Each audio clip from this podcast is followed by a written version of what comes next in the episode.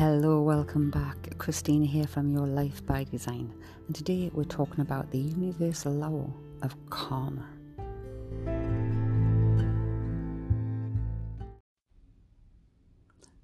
Karma means action. The law of karma is a universal system that is based on the concept of cause and effect. The law of physics states that every action produces an equal reaction. The law of karma works on the same principle. Positive karma encourages progress of the soul, and negative karma hinders the progress of the soul. Karma can also mean the choices or decisions that one makes through free will. Throughout our lifetime, we are engaged in a series of choices. There are really only two options either you make a positive choice or you make a negative choice. We are tested in a wide variety of context. We make choices involving our family situations, our physical bodies, our career, and so on. After a choice has been made, the results of that choice are apparent at various intervals. Many of the results will be witnessed in this lifetime. Other outcomes will not be witnessed in this lifetime. The laws of nature decide when and how you will witness the results of your actions. Some choices we make affect us individually, but we also make choices that affect others. We are constantly making individual choices that affect our body, mind, and soul. For example, if you want to stay healthy, you have to eat properly and exercise regularly. In order to educate yourself, you must attend a college. To benefit the soul, you must engage in religious activity and prayers. Every choice that you make which involves another individual directly affects your soul. When we make a decision that relates to another person, we do not immediately see its result. However, as soon as that action takes place, it is recorded.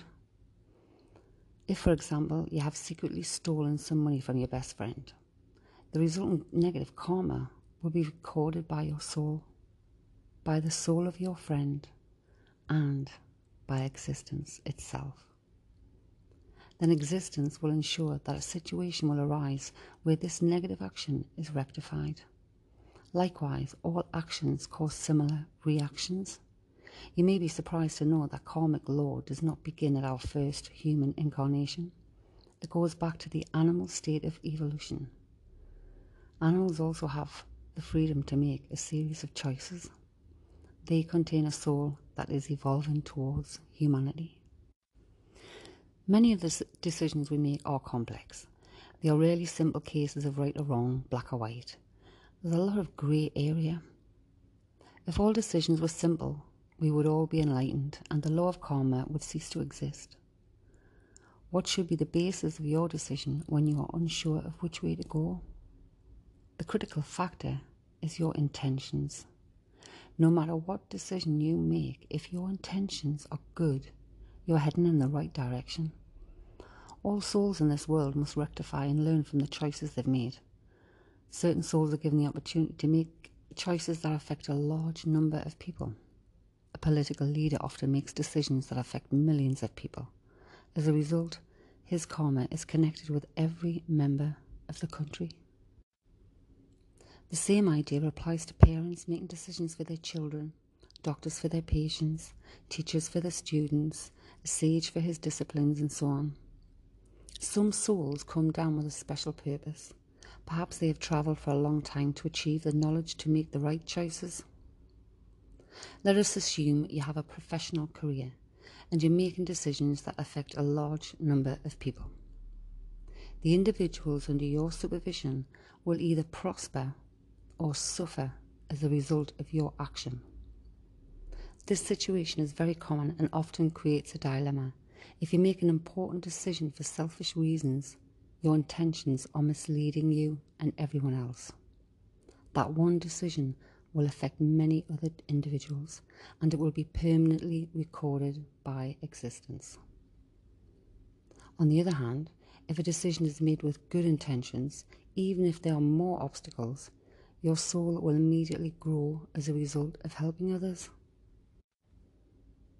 Individuals often seek psychiatric treatment because of the guilt they feel.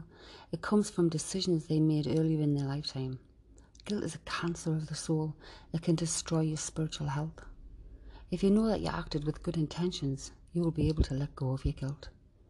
Your soul will remind you that you based your decision on the best interests of the other individuals. Therefore, you have done all you can most situations you encounter should be dealt with in a similar manner.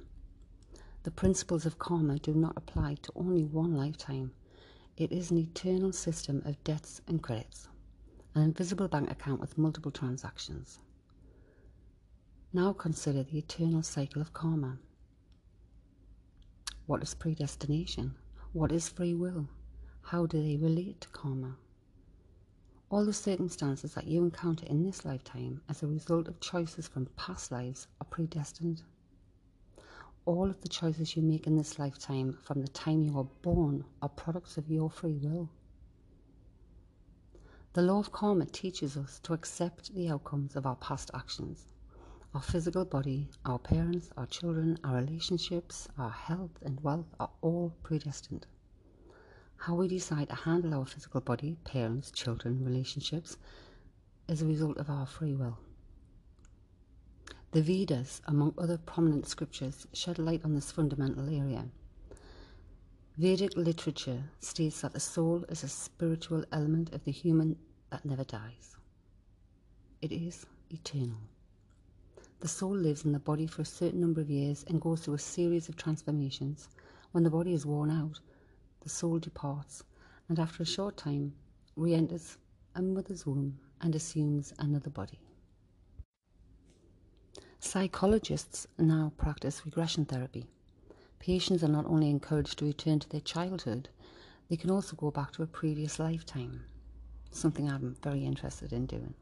Quite often, a patient is given regression therapy to cure an illness that is untreatable by conventional medicine all the illnesses that manifest themselves in the body, as well as those that affect the mind, are results of our past actions. Between our physical eyes and the center of our forehead is a third eye. The third eye is invisible to normal insight. It contains a blueprint in minute detail of each action of our present life and all our previous lives. The ancient sages of the East engaged in lengthy sessions of meditation they could meditate for 16 hours a day without resting. They mastered the techniques of meditation to such an extent that they were able to approach the blueprint at will. They were able to read the blueprint page by page. Each element in the universe revolves around a certain set of laws. The body has a set of laws. If you eat too much, you become sick. If you sleep too much, you become lazy. If you don't exercise, your body starts to deteriorate. The soul also revolves around the laws of the spiritual world. It has to follow all the evolutionary stages starting from life in the sea. The soul has a responsibility to keep a balance between the world of spirit and the world of matter. Before soul enters the womb of a mother, it chooses one mother and one father. Before the soul comes down, there are millions of potential mothers. Why does it choose the one particular mother? One of the main reasons is karma. A special bond was created between the mother and the child through a choice that was made in the past. The soul waits in the spirit world for the mother to be able to conceive. The link between the mother and the child continues for many lifetimes. It's mentioned in the Holy Gita that a mystic only chooses birth in the family of a mystic. The Holy Gita teaches us that there has to be great compatibility between the soul that is taking birth and the parents who are giving birth. A mystic is a spiritually elevated soul whose karma is based on good or positive decisions. A soul with such an impressive record will only choose parents who also have spiritual qualities. Family trees continue from one generation to another. It is possible for a great grandfather to come back as a grandson. A family is a very special unit chosen by existence. Do not take the presence of your family members for granted. Your grandmother, your grandfather, father, mother, brothers, sisters have been with you more times than you can imagine. Love them, help them, learn from them, and respect them. Build positive karma with them. You will need their help not only in this world, but also in the spiritual world and other worlds.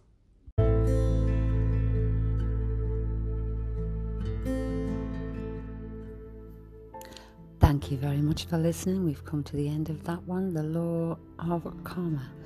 The next episode will be karma and the near death experiences.